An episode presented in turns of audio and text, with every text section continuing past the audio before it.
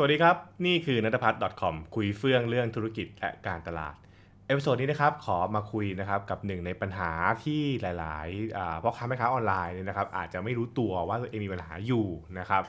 ก็คือเรื่องของการที่ลูกค้าหายนั่นแหละ แล้วถามคือไม่รู้ตัวเพราะอะไรนะครับ เพราะว่าเรื่องนี้มันเกิดขึ้นจากสิ่งที่ชื่อว่าแอดมิน นะครับหรือทีมตอบคำถามเรานี่แหละนะครับซึ่งถ้าเกิดว่าทางเรียกว่าเจ้าของนะครับหรือคนเรียกว่าเป็นผู้บริหารเนี่ยนะครับไม่ลงไปดูนะครับหรือลงไปเช็คเลยเนี่ยบางทีอาจจะไม่รู้เรื่องเลยเลยก็ได้นะครับถามว่ามันเกิดขึ้นนะครับผมขอหยิบเหตุการณ์ที่เพิ่งเกิดสดๆร้อนๆกับผมวันนี้แล้วกันนะครับก็คือคือผมเนี่ยผมก็เป็นคนเลี้ยงแมวใช่ไหมฮะนะครับแล้วผมก็ไปสั่งซื้ออ่าเรียกว่าแบบว่าตัวกรงแมวมาตู้แมวแหละนะครับนะฮะก็มูลค่าก็หลายอยู่นะครับนะครับก็เป็นตัวเลข5หลักก็แหละนะครับ แล้วก็ก็คุยกับทางออนไลน์นะนะครับคุยกับทางออนไลน์กับแอดมินนั่นแหละว่าโอเคครับแบบจะเป็นอย่างนี้นะอะไรอย่างเงี้ยนะครับแล้วจะต้องทำอะไรยังไงบ้าง ก็มีการพูดคุยกันในในในแอดมินนะนะครับไอตัวแชทของ Facebook เนี่ยทีนี้ปรากฏว่าระหว่างทางผมก็เอะใจนะก็คือแบบว่าเออหนึ่งแอดมินไม่อ่านเท่าไหร่ไม่ค่อยตอบเท่าไหร่นะครับแต่ว่าด้วยความที่โอนเงินมัดจำไปแล้วนะฮะก็ต้องคุยกันต่อแหละนะครับ คือ ซึ่งซึ่งอันนี้มันก็เป็นเรื่องที่ผมต้องหงิดหงิดแต่ต้นนะคือแบบว่าตอนที่คุยคุยก่อนได้รับเงินเนี่ยนะครับ ก็โอ้โหแบบเรียกว่าคุยดีนะครับอะไรก็ได้คอมมิตโอเค เดี๋ยวติดปลั๊กให้นะคะ เดี๋ยวเปลี่ยนด้านแพคือตอบเร็วพูดเร็วตอบเร็วนะครับคือเหมือนว่าก็เข้าใจนะฮะก็คือแบบเราไม่เป็นลูกค้าเขาไงเขาก็รีบบริการเราดีใช่ไหมฮะนะครับแต่พอเหมือนว่าพอเรา โอนมาจำไปแล้วใช่ไหมฮะ แล้วเราก็พยายามจะ follow up ว่าเออมันเป็นยังไงบ้างนะครับแบบตกลงเป็นยังไง มี confirm หรือยังอะไรเงี้ย มันก็ดูช้าอะไรเงี้ยใช่ไหมฮะนะครับ ซึ่งระหว่างทางมันก็มีการเปลี่ยนแบบปรับแบบนะ เพราะว่าโอเคมันมีความเข้าใจนะครับใหม่เกิดขึ้น แล้วก็เราก็บอกว่าเออเฮ้ยงั้นถ้าเกิดตอนนี้ยังไม่ทำใช่ไหมฮะผมขอปรับแบบนะช่วย confirm กลับมาหน่อยอะไรอย่างนี้เป็นต้นนะครับ ซึ่งแอดมินก็บอกโอเคมีการ confirm แล้วเรียบร้อยแล้วอย่างนี้เป็นต้นนะครับก็คุยกันตื้อๆไปนะครับ อืม เออแต่สุดท้าย สุดท้ายพอตอนมาส่งจริงมันไม่เป็นแบบนั้นนะนะมันไม่มันไม่ได้เป็นแบบที่เราคุยกันนะครับมันกลับไปมันกลับไปแบบแรกที่ที่เหมือนตอนที่ผมสั่งครั้งแรก ซึ่งผมบอกว่าเฮ้ยแต่ว่าระหว่างทางผมบอกนะว่าเราแก้แบบนะ อะไรเงี้ยเป็นต้นนะครับเอ่อซึ่งแน่นอนว่าแอดมินก็แบบขอเพื่อขอโพยอะไรเงี้ยนะครับแล้วแล้วก็มีอีกเยอะนะฮะมันมีเคสที่แบบว่าของที่ได้มามันไม่ตรงสเปค มีบางอย่างชำรุดอะไรเงี้ยเป็นต้นผมก็ต้องถามไปทางแอดมินอะไรเงี้ยนะครับซึ่งเอ่อซึ่งก็บอกว่าเดี๋ยวแก้ให้เดี๋ยวแก้ให้นะครับ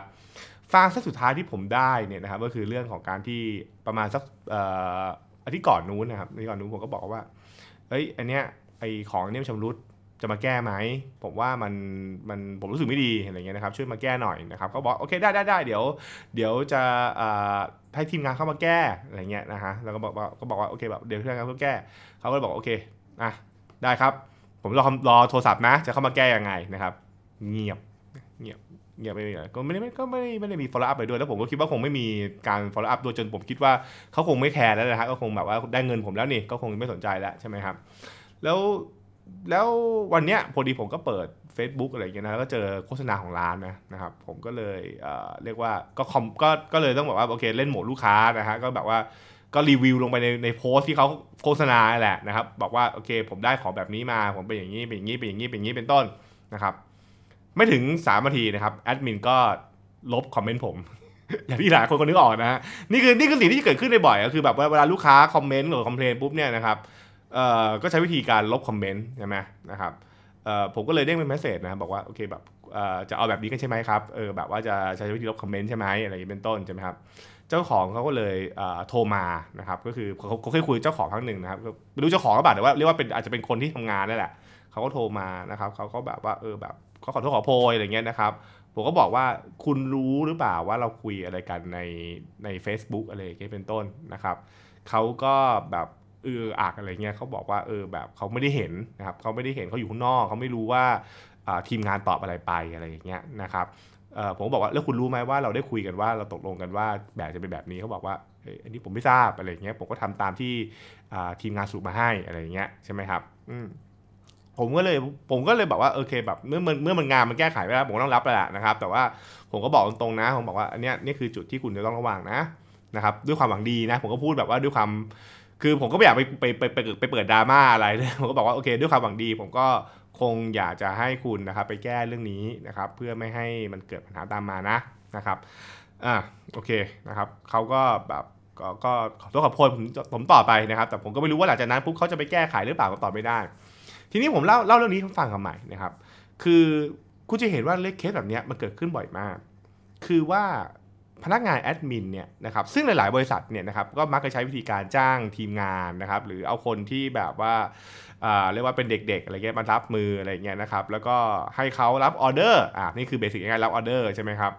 คือถ้าเกิดว่าสินค้าของเรา มันไม่ได้มีความซับซ้อนเลยมาก การรับออเดอร์คงไม่ใช่เรื่องยากอะไรใช่ไหมฮะ แต่ถ้าเกิดสินค้ามันมีความซับซ้อน หรือมันเป็นสินค้าที่เราเรียกว่า high involvement ใช่ไหมครับ เช่นมันมีความรู้สึกว่า 1 มันแพง 2 คือมันมีรายละเอียดอะไรต่างๆเลยเป็นต้น ถ้าเกิดความผิดพลาด คือสินค้าไม่ได้อย่างที่ต้องการหรือผิดพลาดปุ๊บเนี่ยมันเกิดความเสียความรู้สึกรุนแรงเนี่ยสิ่งพวกนี้มันเป็นรายละเอียดที่เจ้าของธุรกิจต้องระวังนะครับเพราะว่าแอดมินเนี่ยนะครับบางครั้งเนี่ยมันคือคือแบบรับเรื่องแล้วก็ไม่ได้สนใจหรือบางทีคือเอาเอาเราเราพูดเราพูดกันแบบซื่อๆนะคือบางทีมันก็มีโมเมนต์อย่างนี้คือแบบว่า เรียกว่ากบ กบความผิดอะก็คือฝังไว้ใต้พรมอะไรเงี้ยนะครับก็คือเนียนๆไปอะไรอย่างนี้เป็นต้นใช่ไหมครับเนียนๆไปแล้วก็แบบทำเหมือนไม่มีอะไรเกิดขึ้นอะไรอย่างเงี้ยนะครับแล้วก็เรื่องบางเรื่องก็คือลูกค้าหายอย่างเงี้ยนะครับ ก็ ใช้คำว่าอะไรแอดมินไม่ได้เป็นเจ้าของไงแอดมินก็แบบว่าเออโอเคแบบก็เออฉันฉันก็ไม่ได้เดือดร้อนอะไรใช่ไหมครับแล้วก็เดี๋ยวก็เป็นหน้าที่ของทีมการตลาดให้ไปยิงแอดเอง ซึ่งอันเนี้ยมันคือสิ่งที่หลาย ๆ หลาย ๆ ที่เจอนะครับก็คือว่าทีมงานตอบกับทีมงานการตลาดเนี่ยนะครับเอ่อมันเหมือนเหมือนเหมือนคนละทีมกันอะนะครับแล้วก็จะมีเหตุที่ว่าแอดมินเนี่ยนะครับก็ไม่ได้แบบเหมือนซีเรียสอะไรคือลูกค้าหาย ถ้าลูกค้าหายเนี่ยนะครับ และลูกค้าไม่ไปโวยวายหน้าวอลไม่ไปโวยวายบนหน้าเพจอะไรอย่างเงี้ยนะครับเอ่อมันก็คงจะโอเคไงเพราะว่าเขาก็คงแบบว่าโอเค ก็มีใครรู้อะไรอย่างเงี้ยเป็นต้นใช่ไหมครับ แต่ถ้าเกิดไปโวยวายบนหน้าวอลก็คงจะแบบทำให้แบบว่าไฟลุกก้นกันหน่อยแหละใช่ไหมฮะซึ่งนั่นทำให้แอดมินหลายคนก็เลยไม่รู้สึกเดือดร้อนอะไรกับการที่ลูกค้าจะหายนะไม่ไม่รู้สึกเดือดร้อนอะไรกับการลูกค้าหายหรือลูกค้าไม่ปิดการขายอะไรอย่างเงี้ยเป็นต้นคือแบบมันก็ก็เฉยๆเพราะว่า เขาก็หน้าที่ของเขาคือเขาตอบคำถามไงแล้วก็เขาก็เอ่อเรียกว่าอะไรอะก็ปิดออเดอร์ตามที่ลูกค้าออเดอร์ใช่ไหมครับลูกค้าขายไม่ได้เขาก็แบบ ซึ่งอันนี้มันคือสิ่งที่ทำให้เจ้าของธุรกิจหลายคนเดือดร้อน เพราะว่ารู้สึกว่าทีมงานไม่ได้มีความเป็น ownership นะมันก็คือแบบไม่ได้ไม่ได้มีความแบบว่ารู้สึกแบบจริงจังกับมันอะไรเงี้ยยอดขายไม่ได้ก็ไม่ได้เดือดร้อนอะไรใช่ไหมครับแล้วก็ถ้าเกิดว่ายอดขายลูกค้าหงุดหงิดอะไรปุ๊บก็เดี๋ยวก็ให้ทีมการตลาดไปยิงแอดเพิ่มเติมต่ออะไรเงี้ยเป็นต้น ซึ่งเนี่ยมันคือมันคือ cycle นะครับ จริง ๆ แล้วเรื่องนี้ไม่ได้พูดถึงแอดมินออนไลน์นะมันพูดถึงพนักงานในธุรกิจทุกอย่าง อย่างเช่นเรื่องของพนักงานต้อนรับอ่าพนักงานทำงานต่างไปเพราะถ้าถ้าเกิดว่าทุกคนเนี่ยนะครับไม่เข้าใจว่าสิ่งที่ตัวเองทำอยู่เนี่ยมันเป็นเอฟเฟกต์กับธุรกิจยังไงเนี่ยนะครับเขาก็แบบว่าโอเคแบบเมื่อมีความผิดพลาด ก็จะไม่รู้สึกว่ามันเป็นเรื่องสำคัญอะไรอะไรเงี้ยเป็นต้นนะครับแล้วลูกแล้วลูกค้าก็จะหายไปนะครับ ซึ่ง ผมผมบอกเลยว่าจากประสบการณ์ที่ผมเจอมาเนี่ยนะครับคือลูกค้าหลายคนเนี่ยนะครับหายไปนะครับหายไปแล้วก็ไม่ continue ต่อเนี่ยไม่ใช่เพราะสินค้านะไม่ใช่เพราะสินค้า แต่มันคือการที่เขามีประสบการณ์ที่แย่จากการได้รับบริการพวกนี้นะครับเอาอย่างเช่นนะฮะเวลาคุณไปใช้บริการ call center นะครับหรือบริการต่างๆเนี่ยแล้วคุณพบว่าเฮ้ยมันมันไม่ work ใช่ไหมฮะมันไม่ work แล้วแบบว่าคุณก็เลยหงุดหงิดแล้วก็เปลี่ยนเจ้าดีกว่าอะไรเงี้ยนะครับ แล้วก็พอธุรกิจมาถามว่าเปลี่ยนเพราะอะไร แล้วก็แบบไม่อยากตอบอะไรใช่ไหมฮะนะครับ และทีนี้ถามว่าเรื่องนี้จะแก้ปัญหาอย่างไรนะครับ แน่นอนสิ่งที่สิ่งที่เราก็คงจะต้องทำถ้าเกิดเป็น SME ขนาดเล็กนะ นี่คือคำแนะนำก็คือว่าคุณก็ต้องกลับไปหมั่นดูหน่อยนะครับว่าไอ้พวกแชทล็อกที่เขาที่เขาตอบเขาตอบยังไงบ้างอะไรเงี้ยนะครับอย่างผมเองผมก็ต้องไปดูว่าเออเฮ้ยทุกวันเนี้ยที่แบบว่าผู้ช่วยผมนะครับเขาตอบคำถามนะครับเขาตอบยังไงเขาเขาคอมเมนต์อะไรออกไปนะครับแล้วก็ออตอบมาในแบบแนวทางที่เราต้องการหรือเปล่าเป็นต้น ใช่ไหมฮะ